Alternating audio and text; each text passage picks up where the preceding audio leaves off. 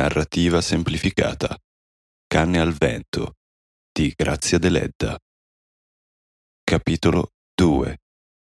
Terza parte.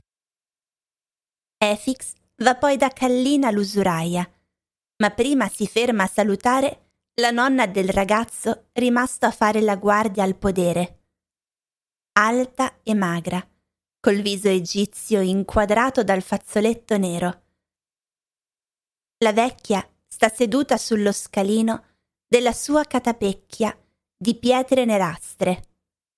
Una fila di coralli le circonda il lungo collo giallo rugoso. Due pendenti d'oro tremolano alle sue orecchie come gocce luminose. Sembra che invecchiando ella abbia dimenticato di togliersi quei gioielli che portava da giovane.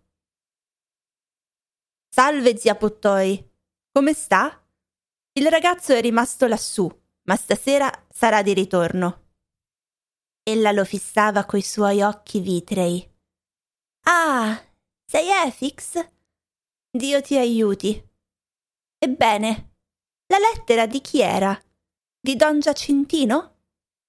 Se egli arriva, accoglietelo bene. Dopotutto torna a casa sua. È l'anima di don Zame, perché le anime dei vecchi rivivono nei giovani. Vedi Grixenda, mia nipote? È nata sedici anni fa, mentre la madre moriva. Ebbene, guardala. Non è sua madre rinata? Eccola. Ecco infatti Grixenda che torna su dal fiume, con un cestino di panni sul capo, alta, la gonna sollevata sulle gambe lucide e dritte di Cerbiatta. E di Cerbiatta aveva anche gli occhi lunghi, nel viso pallido. Zio Efix! grida, mettendogli il cestino sulla testa e cercando dentro il suo sacco. Anima mia bella, Sempre penso a te. E tu non hai nulla da darmi, neanche una mandorla. Efix la lascia fare allegro. Ma la vecchia, col viso immobile e gli occhi vitrei, dice con dolcezza: Don Zame ritorna. Allora Grixenda si irrigidisce e il suo bel viso e i suoi begli occhi assomigliano vagamente a quelli della nonna. Ritorna?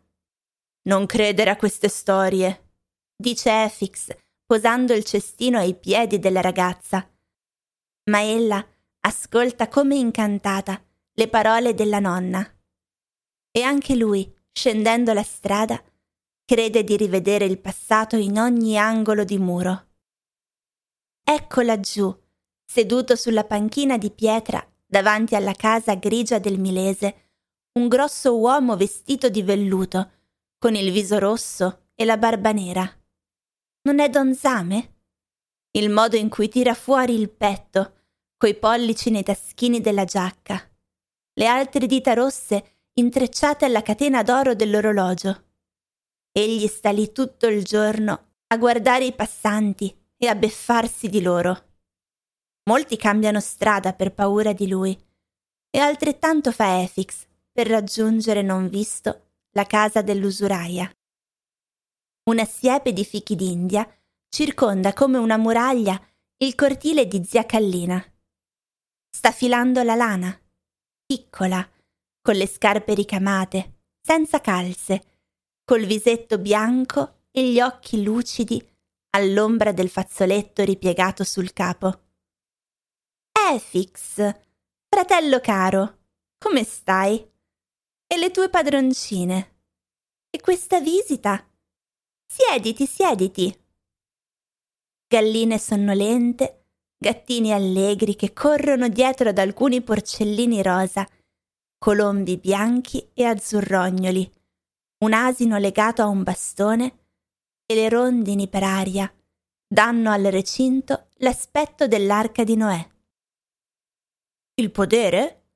dice Efix appoggiandosi al muro accanto alla donna. Va bene. Quest'anno avremo più mandorle che foglie.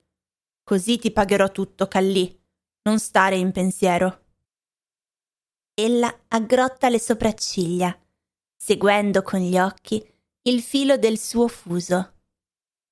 Non ci pensavo neanche. Vedi? Nemmeno se i sette scudi che tu mi devi fossero cento. Ma guarda te, pensa Efix. Mi hai dato quattro scudi a Natale e ora sono già sette. Ebbene, Callì, aggiunge a bassa voce, curvando la testa. Callì, dammi un altro scudo. Così fanno otto e a luglio, come è vero il sole, ti restituirò fino all'ultimo centesimo. L'usuraia non risponde, ma lo guarda a lungo da capo a piedi e tende il pugno verso di lui, facendo il gesto delle fiche. Efix fa un balzo e le afferra il polso, mentre i porcellini scappano seguiti dai gatti. Allì, ma come ti permetti? Se non ci fossero gli uomini come me, tu, invece di praticare l'usura, andresti a pescare sanguisughe. Meglio pescar sanguisughe che farsi succhiare il sangue come te, disgraziato. Sì, sciocco. Te lo do lo scudo. Dieci e cento te ne do, se li vuoi. Come li do alle tue padroncine, ai nobili e ai parenti dei baroni. Ma le fiche te le farò sempre, finché sarai uno stupido. Cioè, fino alla tua morte. Te li darò e va a prendere cinque lire d'argento. Efix se ne va, con la moneta nel pugno, seguito dai saluti ironici della donna. Di alle tue padroncine che si conservino bene. Ma egli è deciso a sopportare ogni pena, pur di far bella figura all'arrivo di don Giacintino. Voleva comprarsi un berretto nuovo per riceverlo e scende quindi alla bottega del Milese rassegnandosi anche a salutare l'uomo seduto sulla panchina. È Don Predu, il parente ricco delle sue padroncine. Don Predu risponde con un cenno sprezzante del capo. Dammi un berretto, Antoni Franzi, ma che sia lungo. La bottega è piccola, ma piena zeppa come un uovo. Sugli scaffali ci sono tessuti rossi e accanto brilla il verde delle bottiglie di menta.